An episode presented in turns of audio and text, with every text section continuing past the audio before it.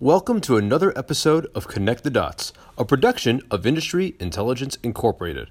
I'm your host, Nevin Barich, and this week we're going to be talking about ghost kitchens.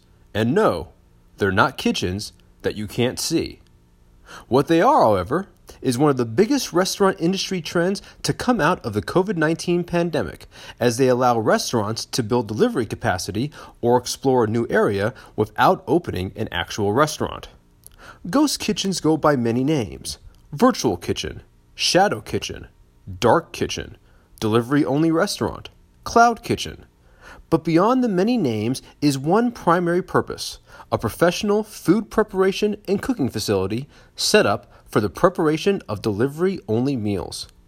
While the concept has existed for several years, it's only been during the pandemic that ghost kitchens have become extremely popular, as restaurants were forced to close dine in areas and delivery became the primary source of service.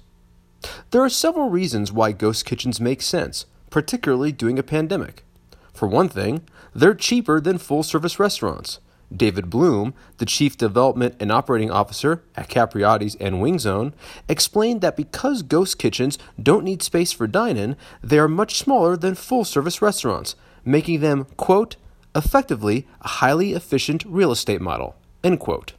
Second, ghost kitchens let you test new markets at a lower cost.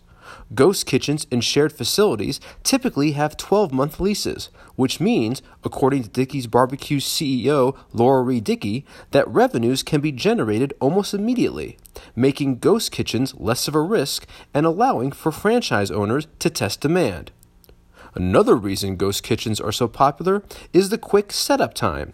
Nathan's Famous, Wendy's, and Panera Bread all found that ghost kitchens have a quicker time to market than full restaurants because they didn't have to set up a dining room or hire servers, meaning they were able to start selling food much faster.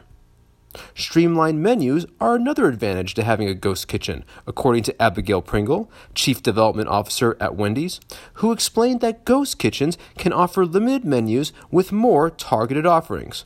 Quote, it's a smaller space, so we do need to think even more strategically about the menu, comma close quote, Pringle said. Quote, the benefit to us as an operator is that we can streamline operations, improve profit and loss, and give customers items they crave most from the brand. End quote. But the biggest reason of all for a restaurant to open a ghost kitchen may lie in its ability to increase delivery capacity and reach new customers, according to officials at Five Guys, Marco's Pizza, and Noodles and Company. Five Guys, for example, opened its first ghost kitchen in London because it had a high traffic location that was one of its top delivery stores. Meanwhile, Marco's Pizza and Noodles and Company both opened their ghost kitchens in some of their busiest markets to test their brand recognition and ultimately raise it. We already know why ghost kitchens are currently so popular. So the question now is will they remain popular? The answer yes. Why? Two words labor shortage. Besides all the advantages that we listed on the show today, ghost kitchens are also helping to counteract what has become a crippling shortage of available labor within the restaurant industry. Many of the workers who were laid off or furloughed during the height of the pandemic have not returned to the industry, mainly because they either found jobs in other industries or because what they're receiving in unemployment benefits are at or above the pay level they received from working in restaurants. Regardless, it's not a problem that will be resolved anytime soon. But ghost kitchens function with a limited staff and offer the ability to quickly turn a profit. And while ghost kitchens came on the scene quite a while ago, it's only now that they're in the right place at the right time. That's going to do it for this week's episode of Connect the Dots, a production of Industry Intelligence. You know, at Industry Intel, we pride ourselves on helping you to better understand your industry's challenges. How do we do this? Find out for yourself. Visit our website at www.industryintel.com. Check out all episodes of our podcasts. Check out our blogs.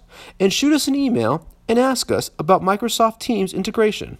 We help our clients make your business better. Let us help you do the same. Until next time, I'm Nevin Barich. Take care.